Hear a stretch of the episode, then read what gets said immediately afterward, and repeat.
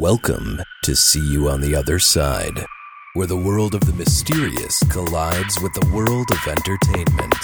A discussion of art, music, movies, spirituality, the weird, and self discovery. And now, your hosts, musicians and entertainers who have their own weakness for the weird. Mike and Wendy from the band Sunspot. Back from another fun weekend. Absolutely. You know, our, our show in Racine was really fun on Friday. because We saw so many people we know, number one. But number two, it was exciting because at the end of the night, we were talking about haunted hotels in Madison. yeah. Yes, we were. And so, And other places. and other places. But we have a hot tip, friends, if you stay in Madison, Wisconsin, to stay at the Ruby Marie Hotel. And it's over uh, a German restaurant that Wendy and I have performed at before called the Essen House.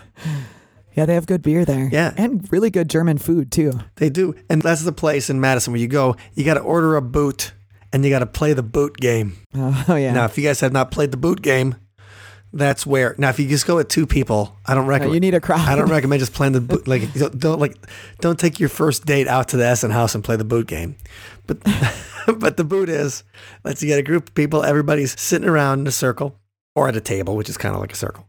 And okay, then one person takes a drink, passes it on, and the boot can't touch the table, right? I think so. the Yeah. official the boot cannot touch the table. That's the rule. Or you automatically And it's heavy. lose. Yeah, it's heavy because it's got like a liter of beer. and then I think it's more than a liter. it- it's a boot. It's like the size of an actual human boot. It's a boot. No, it's, it's, a not boot full. It's a boot. It's like a size ten. And it's glass, so it's heavy. Yeah. And so then it goes around, and the thing is, if you are the person after the person who finishes the boot, then you have to buy the next one. So it goes around, and you can't like you don't want to be the one who doesn't finish the boot. Oh, I can't remember all the rules. Uh, it must be. I bet it's, yeah, it's got to be the one after. Usually, by the time you get to the end of the second boot game, you don't remember the rules whatsoever. We should probably go and investigate. I and believe. Figure out what all the specific rules are at some point. it's it's the thing is, Essen House is a lot of fun in Madison, and there's a haunted hotel over it. Right, right. Do the first do the investigation at the haunted hotel, then, Then do do the the boot. investigation at the German restaurant. right. Otherwise, you're going to get in trouble. anyway, so that was fun talking about that kind of stuff this weekend. It's always good to hang out with the Raciniacs in Racine, Wisconsin and play some rock and roll for them. Oh yeah. And so that was fun, Wendy. And we're getting excited about our release party coming up uh, in Yes. just a week and a half. time now. It's our Friday the 13th spectacular in Madison. So if you guys are anywhere in the Midwest, it would behoove you to come up and party with us in Madison that day. We'll have that information on othersidepodcast.com. You can see that there. But we're within that two week window, so this is where the frenzy of excitement and activity begins. Right. This is where we're uh, working hard to make the show like the most special thing we've done all year. So that is exciting. Uh, not quite as exciting as the news that came out of Mexico this week, though. Yeah, that was big. Uh, Puerto Vallarta, which I always thought was a nice. I always wanted to go to Puerto Vallarta. Yeah, it sounds Well, beautiful. people were always like using, uh, you know, on Wheel of Fortune. Once once you're done, once you're the winner, then you get to Oh, go yeah. get to go buy the stuff. You know, they be, sometimes they could buy a trip to Puerto Vallarta. And when I was a kid, I was like, that sounds so exotic and magical. yes, it still does. It still does, especially if you're a cult leader. Oh, So that's what we're talking about today, guys. We're talking about Keith Raniere and the secret mind control sex cult NXIVM. oh boy. he had Hollywood celebrities in his cult. Um, famous people have taken his seminars. He's got NXIVM is something that I would have loved to take, to tell you the truth. But Mike. okay, no, I'll tell you why. Uh, We'll, we'll, we'll go into it. Be- But it's spelled with all like it's all spelled in Haxor Yes. spell, right? N like N X I V M. so it looks like a Roman numeral or something. And and before we get to what this this guy's been accused of and all of the nasty things about the cult, um, we got to talk about what it actually said that the business they were selling. Okay, so we're getting right into it. Yes. NXIVM, not the acid reflux right. medication. But it, it was something that I would totally be into, and that is like a self help program. Oh yeah, yeah, me too. They called it executive success programs. And Mike, you and I, we love the Tony Robbins. We do. it, it's like a Tony Robbins thing, and that's absolutely something that if I saw it, it's like, oh yeah, you know, make your life better, and uh, we're gonna, Personal improvement. yeah, I totally would have been all about that. You know, it's personal and professional development seminars, and I've gone to personal and professional development seminars in my time. I haven't paid like Oh, you have. Yes, I have. Um, I haven't been to like the Tony Robbins one, that like five grand or whatever. I want to do the fire walk. I do. I want to do a firework. I want Tony Robbins to like encourage so me cool. with those big banana hands. He's got like clapping and and everything. those giant teeth. But no, I love that stuff, and and I know that we love self help stuff. We read the books and things like that. And so this thing, it looked like, like I said, I would like to take it because I thought it'd be a cool thing before I knew, you know, what was going on in there. And it's not just and it's so crazy. And it's not just me that thought that NXIVM might be a cool thing. Uh, Richard Branson, the man behind Virgin. Airlines, Virgin Records, he, he did all right for himself. yeah, he took it. Linda Evans from Dynasty has taken the NXIVM course. Sheila Johnson, the co-founder of Black Entertainment Television, took the course. Antonia Novello is a former Surgeon General of the United States. Is taking the course. A guy from Enron. Well, I probably wouldn't be bragging about that. If I'm from Enron, I probably wouldn't be like, "Oh yeah, I went to NXIVM." Um, the daughter of the Mexican president, Vicente Fox. Wow. I just saw him on Bill Maher the other day, actually. Ah. But uh, his daughter took the next. So it must have done something for somebody, Yeah. you know. And they sponsored the Dalai Lama's visit to Albany, New York, in Wow, 2009. That's a big one. yeah, I mean, I want to go to that. right. And the Dalai Lama, like they love him in Madison. Like the Dalai Lama is like Oh, the, you know, yeah. he gets out here like once a decade. Yeah. And Frequently. well, we have a center for like meditation studies here in Madison. Right. And we also have in the Madison area, we have the Deer Park Buddhist Center and Monastery, which is a very well renowned center All right. for that kind of study. So yeah, actually, Mike, one of the years when I went up to Minneapolis at the Minnesota State Fair, Yeah. I took a bus and I was sitting next to a, uh, I guess whatever the female version of a monk is. A monkette. I don't know if they have gender specific. I don't know if they have gender specific nouns for monks. There's a name for it, Okay, but um, it's not monkette. no. Okay, fair But enough. anyway, sh I, I sat next to this woman and we started chatting, and she said, "Oh, you're from Madison. Deer Park is in Madison." And so she was all Oh. about it. All right, so that's a place that the Dalai Lama can come hang out, talk to his past lives. Yeah, but it's in Oregon, Wisconsin, which is just outside of Madison. Yes, and actually, it said Oregon, not like the state Oregon. It is said Right. Oregon, so we can say that with impunity. yeah. Anyway, it's a beautiful place, as I understand. All right, so we've got that. So we love the Dalai Lama, but NXIVM sponsored a Dalai Lama trip to Albany, New York. You know, It's got to be cheap. Well, right. Well, that's the thing. It, it wasn't just them that sponsored it. It was the organization by two people involved in NXIVM, Claire and Sarah Bronfman, who are two very, two very wealthy and famous people. Their father, Edgar Bronfman Sr., was like the head of Seagram's. And their brother, Edgar Bronfman Jr., is the chairman of the Warner Music Group. So he's surrounding himself, and we'll get more into them and their relationship with NXIVM in a little bit. But the thing is, uh, this Keith Raniere guy, like, I mean, he had some credentials. He had some famous people helping him out. And he had these seminars and everything like that that people were spending up to $10,000. That's a good chunk of change. That is a good chunk of change. And That's more than the Tony Robbins that, one. that is. That is. I mean, But you don't get I might have looked into it. And so let's, you know, talk a little bit about what kind of stuff. I mean, NXIVM said that they had an amalgam of therapeutic techniques such as hypnosis and neurolinguistic programming. So Keith Raniere said he was trained in neurolinguistic programming, and the president of his company was Nancy Salzman. And she said she was trained in hypnosis and NLP and that kind of stuff too. So, I mean, they would use NLP and, and that's kind of traditional. So, neurolinguistic programming, it's almost like a hypnosis kind of thing or a subliminal. Uh, we talked a little bit about it in our episode on subliminal messages. Yeah, Tony Robbins talks about that a lot in his books. Actually, he talks about NL- NLP and basically not so much using it for like brainwashing people, but for influencing people using your vocabulary. Certain words have different effects and that type of thing. Well, they claim that using NLP, they can model the skills of exceptional people and allow anyone else to acquire those skills. NLP can treat phobias, depression, tic disorders, psychosomatic illnesses, nearsightedness, allergy, common cold, and even learning disorders. Um, there hasn't been a lot of scientific evidence backing it up, so it might be some kind of like if, if you're in that Hooey. well, the placebo effect, you know. right. So it has the placebo effect of people getting into that. But the thing is, um, in the in the pickup artist community, uh, they talk about using Ooh, neuro linguistic programming. They turn about like using program words. Yeah. And so if you ever read, um, there's a book by a guy named Neil Strauss. He wrote like the Marilyn Manson book. He wrote the Jenna Jameson book, the Motley Crue book. So he usually does like Rolling Stone articles and books on rock stars.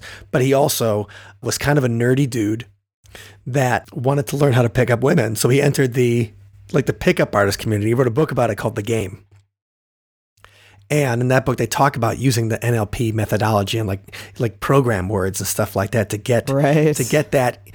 And it, I don't know. It's not like mind control because mind control assumes that people have no free will or whatever, but it is some kind of suggestion. Like it, it's it's a purposely implanted suggestion. Like when you're talking to a girl or whatever, um, you'd, you'd say things to make her imagine you naked or something like that. And even if she, it sounded gross at first, she's still imagining you naked. And so there were these little kind of things like that. And he, he talks about it in the book, and it makes NLP sound. It does make it sound like some kind of mind control thing. Like the, you're you're trying to use language to influence other people's behavior. Right. When I read the Tony Robbins book, I think it was Personal Power or one of those. Personal it- power. I read it. Yeah. It made it sound more like here's a good way to be persuasive speaker, you know, that kind of thing. Not like sure. here's a way to tap into people's brains and like control them. so I don't know if there's levels of programming or whatever. Well, some people think that that NLP developed in the 1970s is straight up out of the CIA's MK Ultra program. Mm. So yeah, so they think that it- it was you know developed through the CIA research because so what happened in like brainwashing? I think we talked about this before. Was that in the Korean War they were getting these films of like pilots who'd been lost over North Korea and stuff, and they were prisoners of war, and they were saying things. You know, they were saying like they were denouncing the United States. They were saying you know horrible things about the U.S. They were saying that we're war criminals, all these kind of things, and they were putting it uh, like like they were getting filmed by the North Koreans, and then the North Koreans were releasing that as propaganda. Also to the South Koreans to let them know that hey, you're working with you know it's all propaganda to to demoralize the the war effort and the South Koreans and everything. And so then like what were they doing? You know, we started like the United States was like, well, what are these guys doing that they can make these people go against their training? They're trained to just say their name, rank, and serial number and to denounce the United States. And you know, we kind of get the movies like The Manchurian Candidate kind of get into that same kind of thing where people are, people are being programmed to be activated at a certain time to do things. Like The Manchurian Candidate's all about somebody who's going to be activated to try and assassinate a political figure. And so this idea of brainwashing, um, you know, it mainly came by the, the, the North Koreans did it basically through like sleep deprivation. Uh, they wouldn't let the pilots sleep, and then just you know berating them into eventually getting them to say those things because these pilots really looked like they. It wasn't just saying like the United States is bad, everything you know what we're doing is a horrible thing. These guys sounded emphatic. You know, they they they, they were doing a good acting job if they were doing an Yeah. acting job, and Huh. the, and the whole idea was that brainwashing meant that they bele- believed it. And so the CIA starts investigating this. Like how how can we start doing that to our prisoners of war? And of course they experiment on American citizens. Of course. And we talked about that in their episode on MK Ultra and all that. In our episode on LSD. That was part of their program too, because they thought they could reprogram people using LSD. And so they think that this project Monarch, which was part of that, uh, related to MK Ultra, was creating these trigger words and neural linguistic programming, this brainwashing thing. So people think that NLP is directly related to these CIA experiments. So is Tony Robbins really a CIA plant? Maybe. I, ho- I hope not. Right. Otherwise, then I'm just a tool of the CIA because I always I I always buy his books. I love Tony. He, right. He be- always puts me in a good mood. He does put me in a good mood. yeah. And I do think that Awaken the Giant Within is a classic. And I recommend, Oh, I'd, I'd recommend anybody reading that. Now it's 20 years later or whatever. It's got some corny parts and stuff, but I do think everybody would get something out of it. And I guess I just got brainwashed into saying that. And just ignore the part about the green drink. Oh yeah, this whole like when it comes to health and when it comes to finances, I don't know, but when it comes to just feeling good about yourself and, and how to forgive yourself and all those things, think Positive thinking. I think Power of positive thinking. I think Tony does a good, good way of, of keeping your keeping those negative thoughts away. Um, but yeah, don't like if he tries to sell you a green drink, don't don't go for it. so this was something they used in NXIVM. Was they used this kind of brainwashing? I mean, not really brainwashing, I don't think, but I don't know how they did it in there. But when people talked about spending ten thousand dollars for these weekend seminars, where they were, uh, I mean, I believe that sleep deprivation was involved. They talk about showing them images of uh, tragedies, like things that they, you know, stuff that was really hard to watch. They would do that. So that's another element of programming. You guys remember um, Stanley Kubrick's great movie from the early 1970s, uh, Malcolm McDowell, Clockwork Orange. Sorry, I almost couldn't think Oh, of it. yeah, I almost couldn't think of a Clockwork Orange. and so in a Clockwork Orange, they have this thing that Malcolm McDowell goes through. And what is it called? The Ludovico? Oh, the Ludovico technique. And he, he has to watch all of these quick, fast images of pain, horror, and you know, and it, it switches it switches to like bunnies and things like they're trying to use the images Yeah. to pro, reprogram him. So the idea is, and you know, people say that about when you watch horror movies or things. When you're watching a horror movie, your subconscious does not know the difference between reality and fiction. This is all, you know, in theory, obviously. So the the reason that you're watching a horror movie and all of a sudden you're you ever watch a movie and your palms start sweating? yeah. Yeah. Oh, yeah. That happens to me whenever somebody like that scene in uh, Mission Impossible, I don't know, Mission Impossible 4, where Tom Cruise is outside the Burj Khalifa or whatever. I mean, there's this huge, not the Burj Khalifa, but it, it was one of the, the, the Malaysian building that's so monstrous, you know? yeah. And he does it, and I'm just sitting there, and my, I'm, my palms are sweating thinking about it. Now, I was never there. I didn't do it. We, I was watching something that it was a good stunt, but you know, Tom Cruise was safe and everything. Right, right. But we got Good enough to convince you, though. Yeah. Adrenaline. a physical reaction. My subconscious raised my adrenaline, started making my palms sweat, started making every you know me feel uncomfortable just seeing something, and that's the Ludovico technique. What I believe which is fictional in the in the movie, but that's the idea. You see all these images, and then uh, your subconscious can't tell the difference.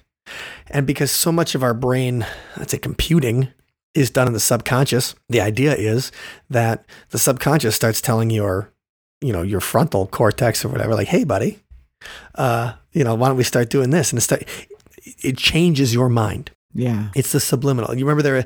Remember Saturday Night Live had the subliminal man. Oh, yeah. Kevin Nealon was a subliminal man.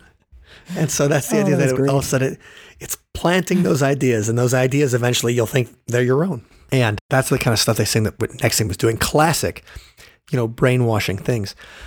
But people did have positive things to say about it. I mean, the people that went through the executive class, but it wasn't just the executive class because there's multi levels to it. NXIVM wasn't just uh, you go there one time and you walk on hot coals or whatever, and then Keith Raniere like puts his hand over your head and goes, "Boom, you are healed." It's it's a whole. It's like a, There's mul- a curriculum. yeah, it's a, like a multi-level marketing thing, Yeah. and you keep paying to get further and further into it, and then you try to get your friends involved too, and they keep paying as well. That's somewhat similar to Scientology in that way. Like Scientology, you have to keep paying for the new levels. Uh, So, uh, and I have nothing bad. I mean, I don't know. I have nothing bad to personally say about Scientology because I read Dianetics and I thought Dianetics was a good book. I didn't see the brainwashing stuff or anything. truly much better than Chris. So I like I like Dianetics, but also I didn't get into I I didn't I never saw the Xenu stuff. You know, I just thought I'm Ah, like, oh, that was a good book, and I, I thought it was a helpful kind of thing.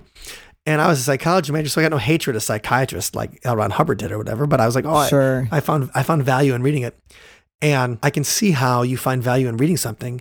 And when you actually find value in something, like people might find that in those first NXIVM classes, obviously they did.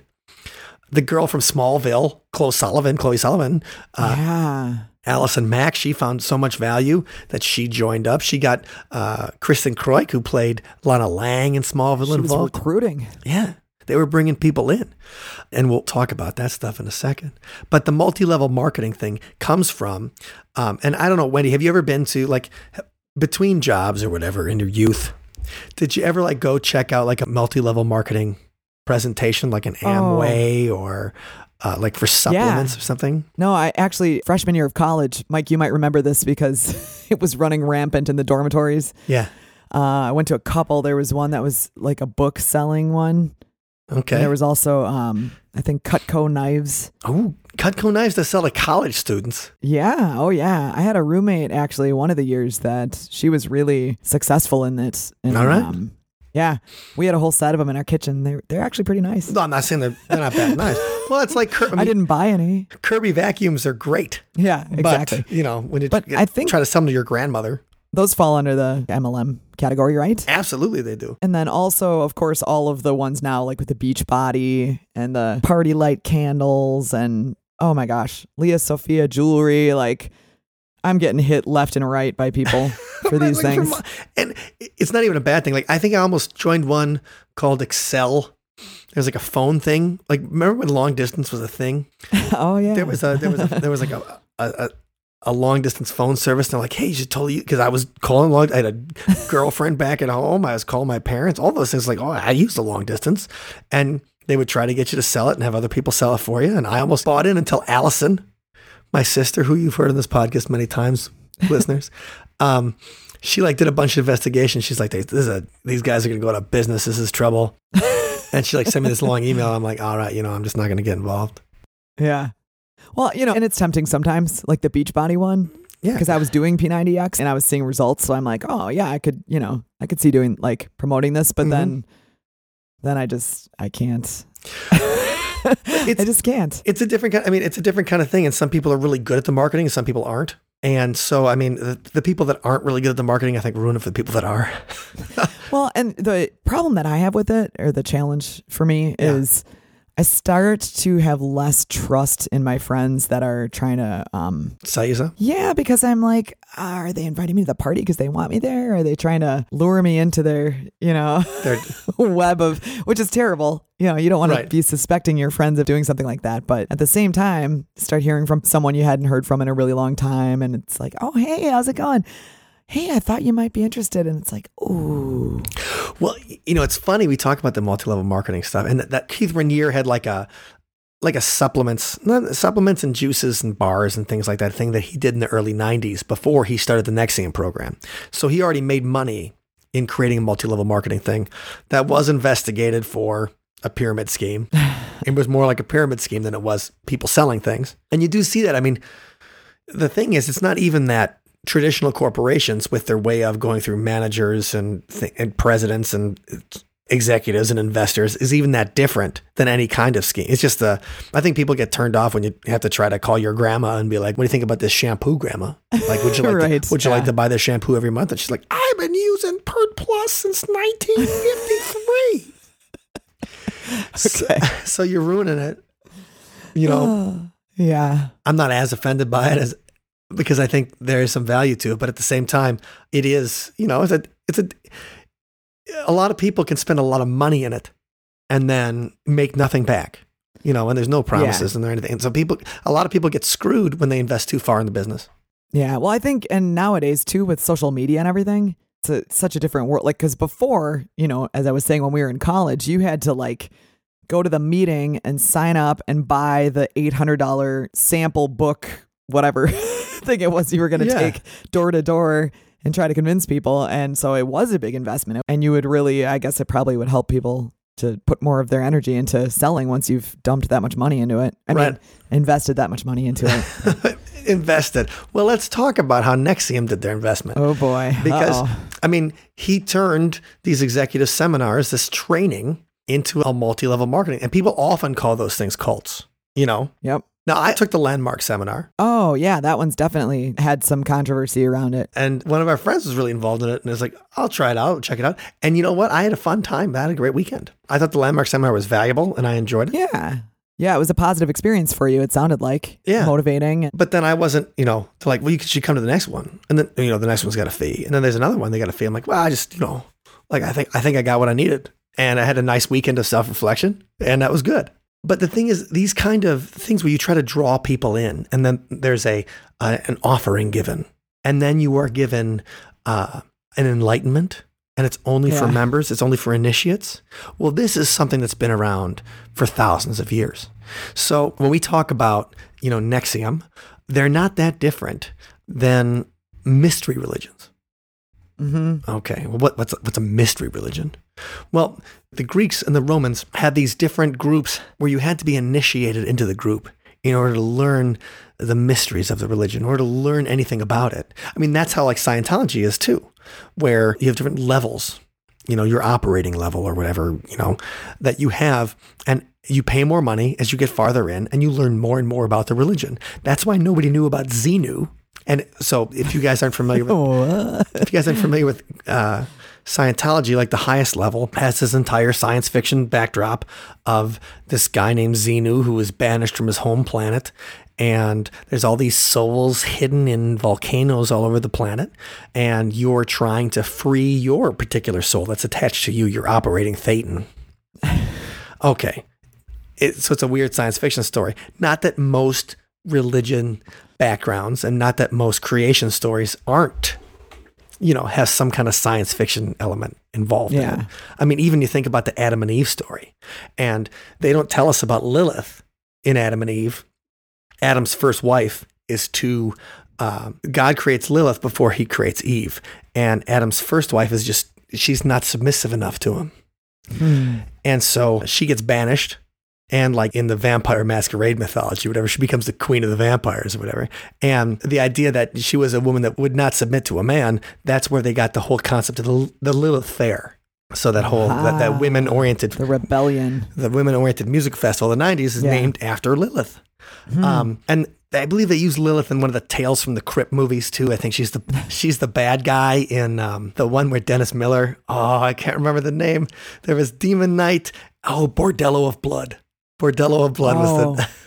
my gosh. Well, hey, don't forget she's also the ex-wife in Cheers. Frasier's ex-wife. That's right. She is Frasier's ex-wife, Bebe Neuwirth with the black hair.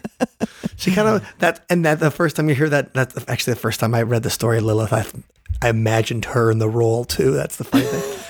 Um, It's hilarious. But there's these different religions, and the most popular one are the Dionysian mysteries of ancient Greece and Rome. Hmm. And why are they popular?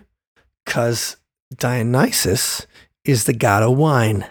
And so this specific mystery religion, like people would be, um, they'd be initiated into it, and then they'd have these Dionysian parties that have wicked parties where everybody just gets wasted. and the cult of Dion- Dionysus, and they would try to find ecstasy. And so it would be, it's kind of like the Burning Man. Like there was a lot of wine involved in it. So, and and now Imagine it's that. and now it's Molly or acid or whatever. But that was part of the, the the wine was part of doing it, but also just the the letting yourself completely go, the animalistic. Remember Dionysus, Pan. I mean, he's got the goat legs, and so uh, a lot of our traditional view of the devil Uh-huh. is named after this Pan. I mean, is is is after that because uh, the Christians are like, okay, let's pick the the craziest thing about these pagan religions, and then we'll turn him into the devil. And so hmm. that's one of the mysteries, and that was popular because people would get ecstatic. They would go to dancing and all weekend and stay up late. And it's another thing. You feel ecstasy, you feel a religious experience. The combination of booze, whatever kind of herbs they were taking, of sleep deprivation, of dancing, Accelerated friendship. right, of hanging out with people all night long. You know, I can't say that a Sunspot show is that different than a, than a Dionysian rite. right. And, you know, there's a lot more to it that we'll have eventually talk about mystery religions. But the idea that we talk about multi level marketing treated as cults or whatever.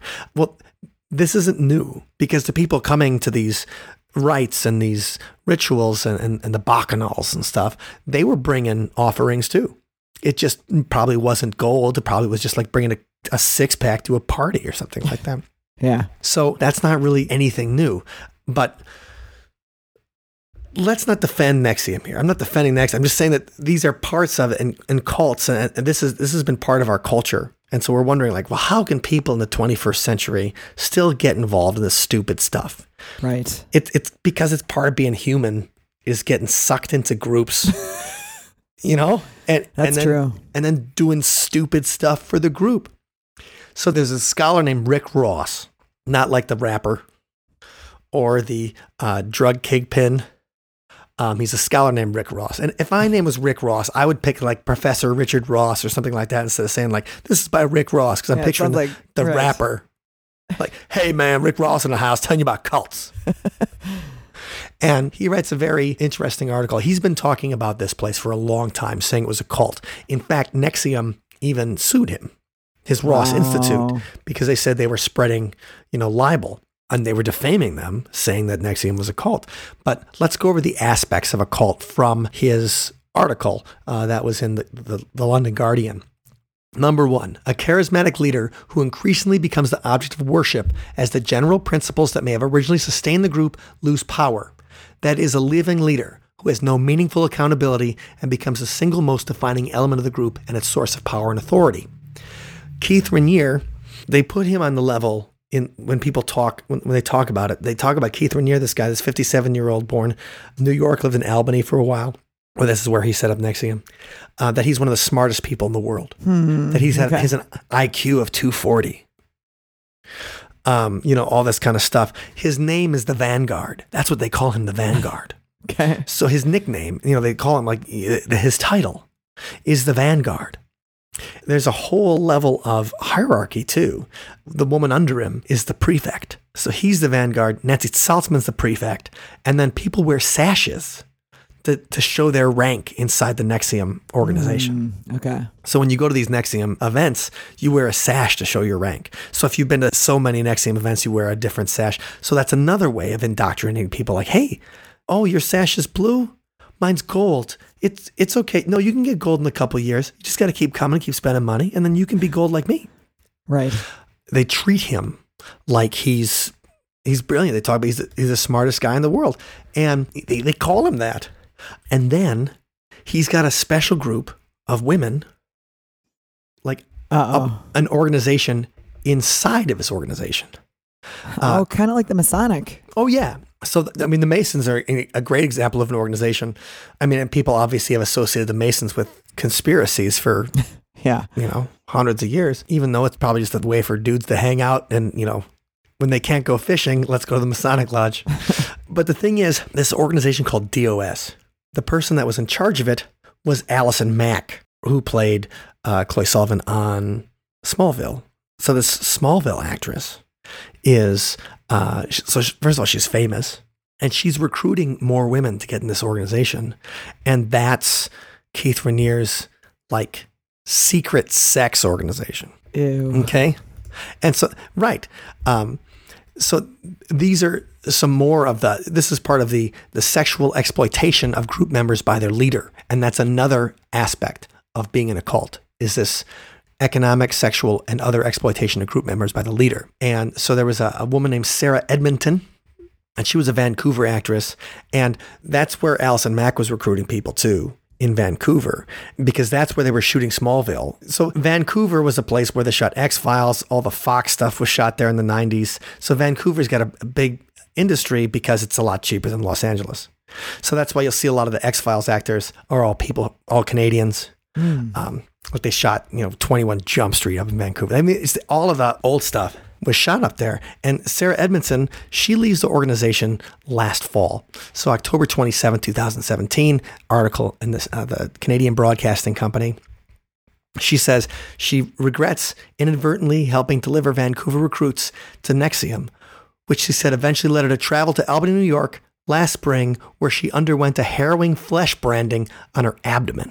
That's horrible. So it's a splinter group of ESP, of the Executive Success Program. And she loved the Executive Success Program. She was in it in 2010. She said it was positive, female empowerment and stuff. But then she gets in the secret group, and that's called DOS. And, you know, DOS It's got this Latin name associated with it. I'm not even going to try to say it. It's uh, a Dominus. I am too. Dominus obsequious sororium, which loosely translates to Lord Master of the obedient female companions. So he's the only male member. Keith Raniere's the only male member. And it was a pyramid style group, and the women would refer to the women above them as master. And of course, the vanguard is master of all of them. And they said a small tattoo would be involved. Oh my gosh. Well, the tattoo was really a branding. yeah, that's sick. And, and was a branding that looked like Keith Raniere's initials and Allison Mack's initials. And the Okay. description of how the branding was done is very disturbing. Yeah. Sarah Edmondson says, We're looking at each other at the beginning and we had surgical masks on because the smell of burnt flesh was so strong. So, uh, yeah, they just, they get branded. It's a secretive organization. It's supposed to tell anybody about it. Yeah. Th- th- They're on restricted calorie diets. And they said that they had uh they were required to provide collateral of What's the collateral? well, it said it was like basically incriminating or embarrassing pictures of themselves, like naked pictures. And they said if you tell anybody about this, we're going to release these to the public. So, Uh-huh. you know, they're they're basically agreeing to be blackmailed Yeah. in exchange for keeping that secret. Well, that's another some of the exploitation of the group members by the Yeah. leader. You know, that we talk about that. That's another aspect of a cult that there is no legitimate reason to leave. Former followers are always wrong in leaving, negative, or even evil. That's the turning them into others. You know, like the uh, Scientology has a, you know, even has a, like a special word for the people who are unfriendly to the thing. And that's, that's the whole idea. Former members often relate the same stories of abuse and reflect a similar pattern of grievances. Cult. There are records, books, news articles, or broadcast reports that document the abuses of the group and leader. This is starting in 2003. There's an article in Forbes. Edgar Bronfman is talking about his daughters because Edgar Bronfman Sr., he takes the executive success program and likes it. And then his daughters get involved. And then he's like, by 2003, he's like, this is a cult. And he says it to Oh, Forbes. man. And, and so this, there's stuff in 2003. The Dalai Lama's visit in 2009 is initially canceled because the local paper in Albany writes something about how this is a cult. And then in 2017, we have Sarah Edmondson coming out saying there is a like he's got a, a sex group. Oh, just keeps getting worse. Right. And that's the thing about these cult leaders, though. And this is, I think, what always gets them. It's either the sex or the money. Right. And so, I mean, maybe not in the case of Heaven's Gate, uh, because they were kind of an asexual organization. Everybody, you know, the whole idea, remember that was that right. no sex. Yeah.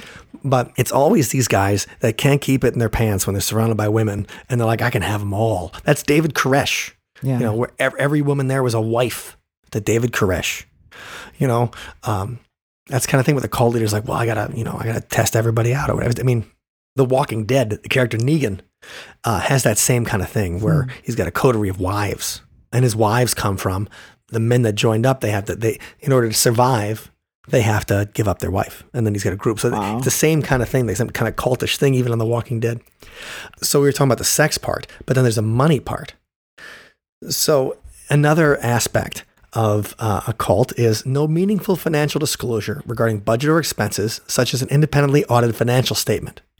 Any business would have to undertake an audit, you know, at some point or whatever, if the if their taxes were up, or they probably have a, a group of senior officers who at least know the finances. But in some articles done about Keith Raniere, he's very cagey about where he gets his money. You know, he's like, well, I, I don't make any money on this. I, I stay at friends' houses. Um, and he's like, I, he's like, this is not a labor of profit for me. This is just a labor of love. And so when he's doing these interviews, he makes it sound like, oh yeah, that I'm not even making any money off this. But there's an article that the Bronfman sisters gave him $60 million to Oh invest my gosh. in the commodities market because he's the smartest man in the world. Wow. He's convincing them that he's the smartest man in the world. And they gave him $60 million to invest with.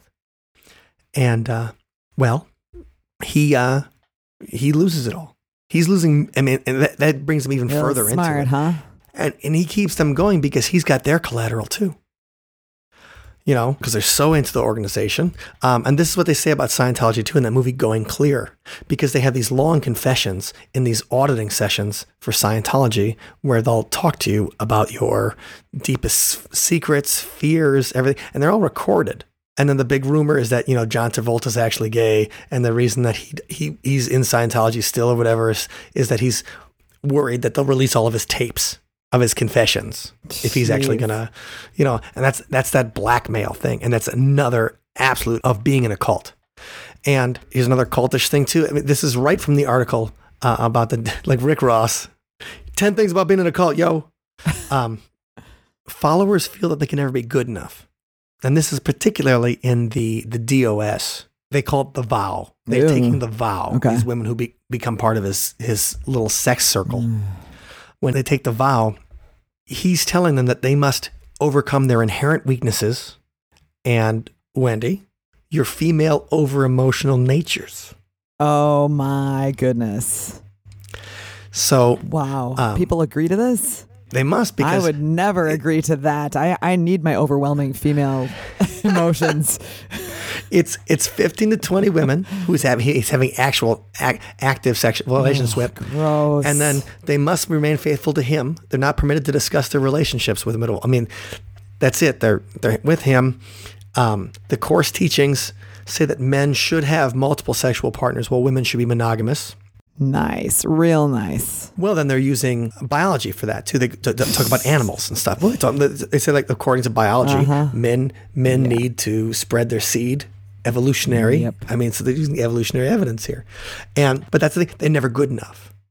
You know, you're you call somebody master. You have an over emotional nature. You have to have a restrictive calorie diet because you're too fat. So Keith Raniere does this whole thing uh, of how he keeps these women down, and that's what eventually they arrested him for this week in Mexico. they arrest him because he's um, for sex trafficking. That he took these women in the DOS over the border to Mexico, and that he's holding them there against their will. They are his mind-controlled sex slaves. And there's like a video of the the cops taking him out and everything. And I'll find the video and link to it because you see Allison Mack running after him Jeez. like, well, free, you know, she's just going crazy. She's freaking out because they took the master. They stole the Vanguard. He's going to jail. And I mean, the stories about this guy that the women in the DOS, they have to perform acts of care for their masters, running errands, clean their homes, prepare food, acts of self denial. They have to take icy showers, stand for an hour at 4 a.m. That's getting back to the whole mind control thing. You know, we talk about sleep deprivation.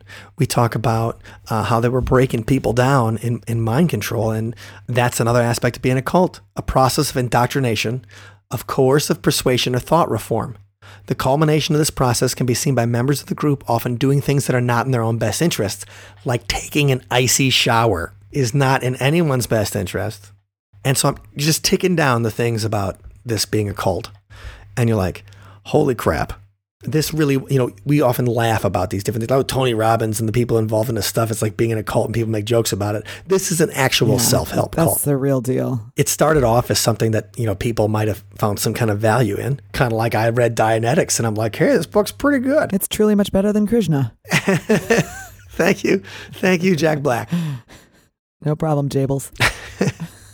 and so i think that's what really is the tragedy here is i mean and, and that's a, a lot of people's criticism of, of religion too is that what happens is you get in on good intentions you get in because something sounds good and then you're taken advantage by people in the system who are using it to their own evil ends Yeah. And Keith Raniere, I mean, here's the letter that he, you know, he he released on NXIVM this week. Like, he's had to have, you know, he obviously had to say something. And by the time you're reading this podcast, he probably will have been his first court appearance Mm, wow. because it's set for Tuesday, April 3rd, and we're recording this Oh, on April 2nd. Wow. Dear members, I am deeply saddened by the recent news relating to our organization. A number of key people involved and past friends. The picture being painted in the media is not how I know our community and friends to be, nor how I experience it myself. That's because you're having sexual experiences all the time. However, as an organization, as individuals, we felt it was imperative that we hire experts to ensure there's no merit to the allegations. I feel it's important to clarify that sorority is not part of NXIVM and that I am not associated with the group. I firmly support one's right to freedom of expression, so what the sorority or any other social group chooses to do is not our business as long as there's no abuse. Like branding Uh, with your yeah. initials, Keith. Sheesh. Moving forward, we will communicate better, we will inform better. Sincerely, Keith Raniere. That's his jailhouse letter.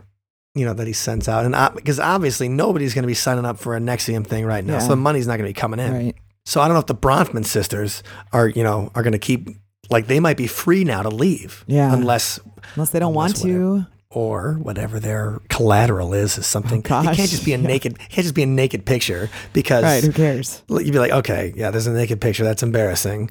Um, but it's not the end of the world. It's not a reason to not leave a cult. right. It's $60 million. A naked picture is not that big of a deal. But that's the kind of sick stuff he was doing, allegedly doing. Now, we should say that none of this has been proven in court yet, because I know the NXIVM likes to sue people.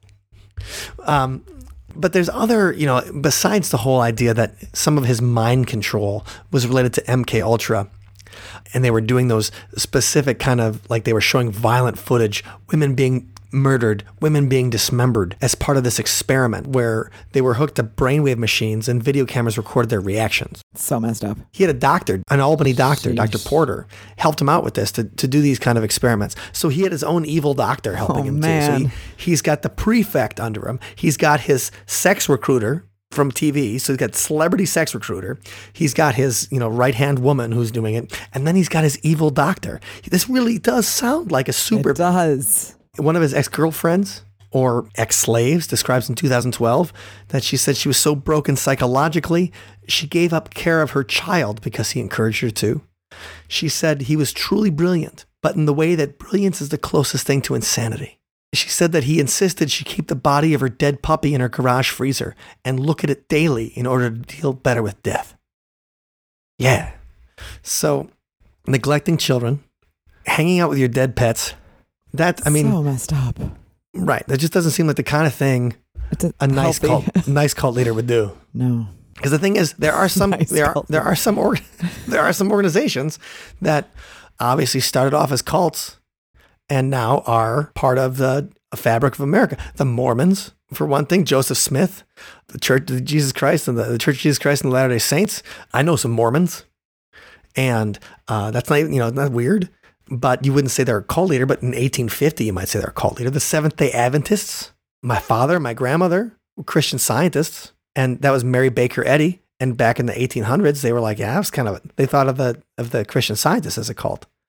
In fact, at my parents' wedding, my grandfather's family was so excited that my father was going to marry a Catholic, not a Christian scientist, that they didn't expect anybody from my father's side of the family to show up because they were all out of state. And my parents got married in Milwaukee, and the, the rest of the family was either in uh, Chicago or further out in like Pennsylvania and stuff. That when they did get married, his side was completely full. and They didn't expect any of those people to get there. Wow. So this is how they didn't like the Christian scientists as much, and that they were like, "Oh, thank God, thank God, Bob's not married to a Christian." scientist." right. Wow. So I mean, that's the kind of thing uh, that these things might start as cults, but then they become part of the fabric, and hopefully, with the abusive ones, like in the Branch Davidians or like this NXIVM guy where he's branding women, they get caught before they do anything horrible. So that's the thing. And, and it, like, I'd say the last kind of paranormal or conspiracy related thing to this. And I don't even know if this article is that. Yeah, this from the, from the beginning of the year. This is a website that says that, like, defending Keith Raniere. This guy's What? defending Keith Okay. Raniere, which is, is hard. It's hard I to would do. be curious as to how they would attempt to do that. Right. Spent, well, the way that people think on the internet. Uh, that's true.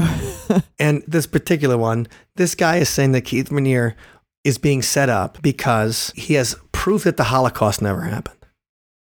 So it's like a Holocaust denier that's making, I don't know if he's making an alliance with Keith Raniere, but he's saying that the reason that uh, he lost all that money in the stock market that the Bronfman sisters gave him is because they didn't want him to succeed because he's going to release the Holocaust information that he's got proof.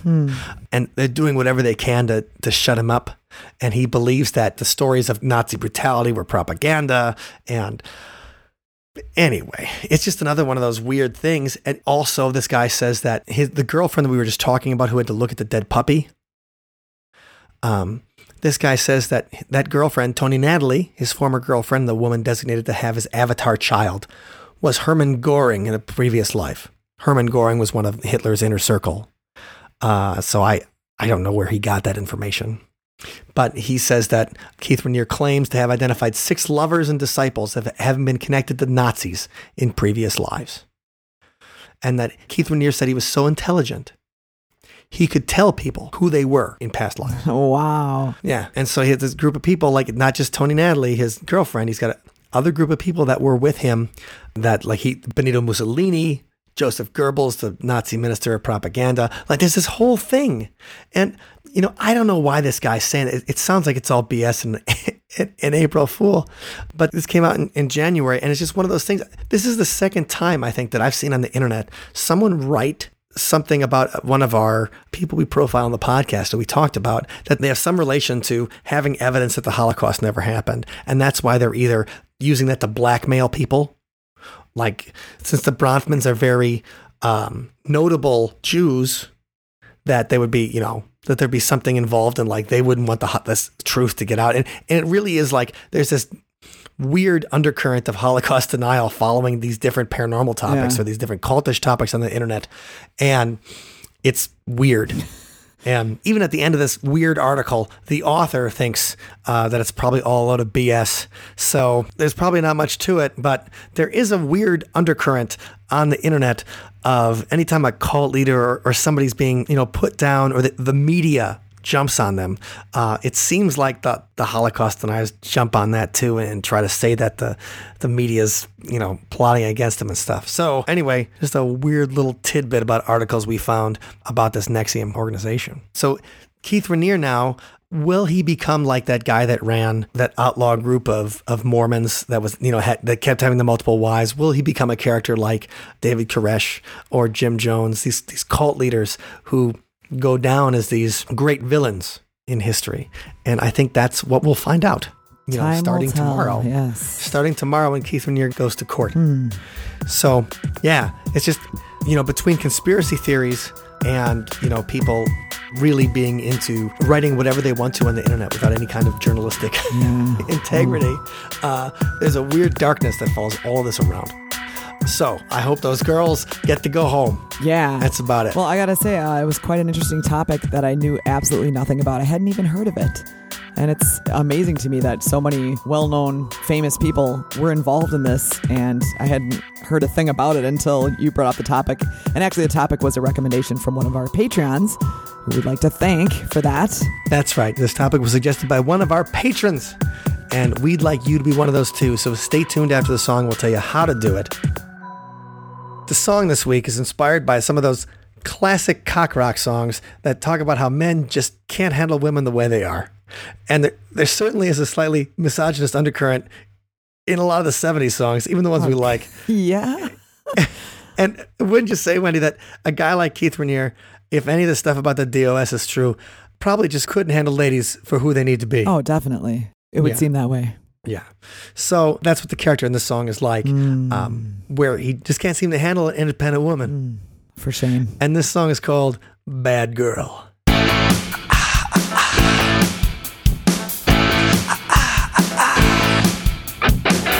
And you're so cold, they take your separate children, kill them. But I steal you,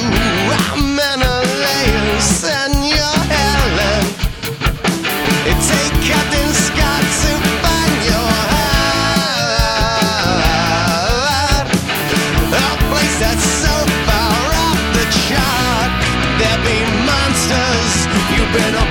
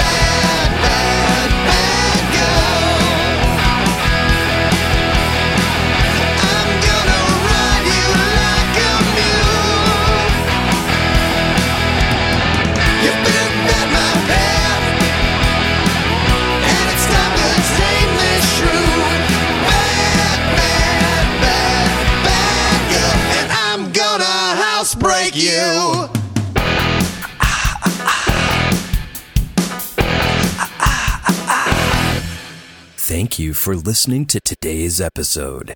You can find us online at othersidepodcast.com. Until next time, see you on the other side. And it's that time of the program, Mike. What's that time, It's Wendy? the time where we acknowledge our wonderful Patreon supporters. All right. Yes. I'd love to acknowledge our wonderful Yes. Patreon And supporters. I want to thank them for making this show possible, giving us a little bit of support, both financially and in the form of ideas. As this show was, uh, the topic was suggested by one of our community members. Thank you for that. And a special huge thanks to Dr. Ned. Dr. Ned. Yeah. He's pledging at a level where he gets his own shout out, and we love to do the shout out for Ned because Ned's awesome. He really is a great supporter of ours, and uh, hopefully, we'll see you at the show this Thursday, Ned. Absolutely.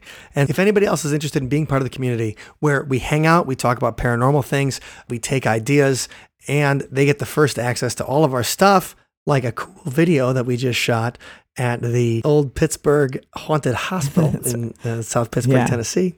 That's the kind of thing in our Patreon community. You guys can do that at othersidepodcast.com slash donate. Have a great week. I've been using Pert Plus since 1953.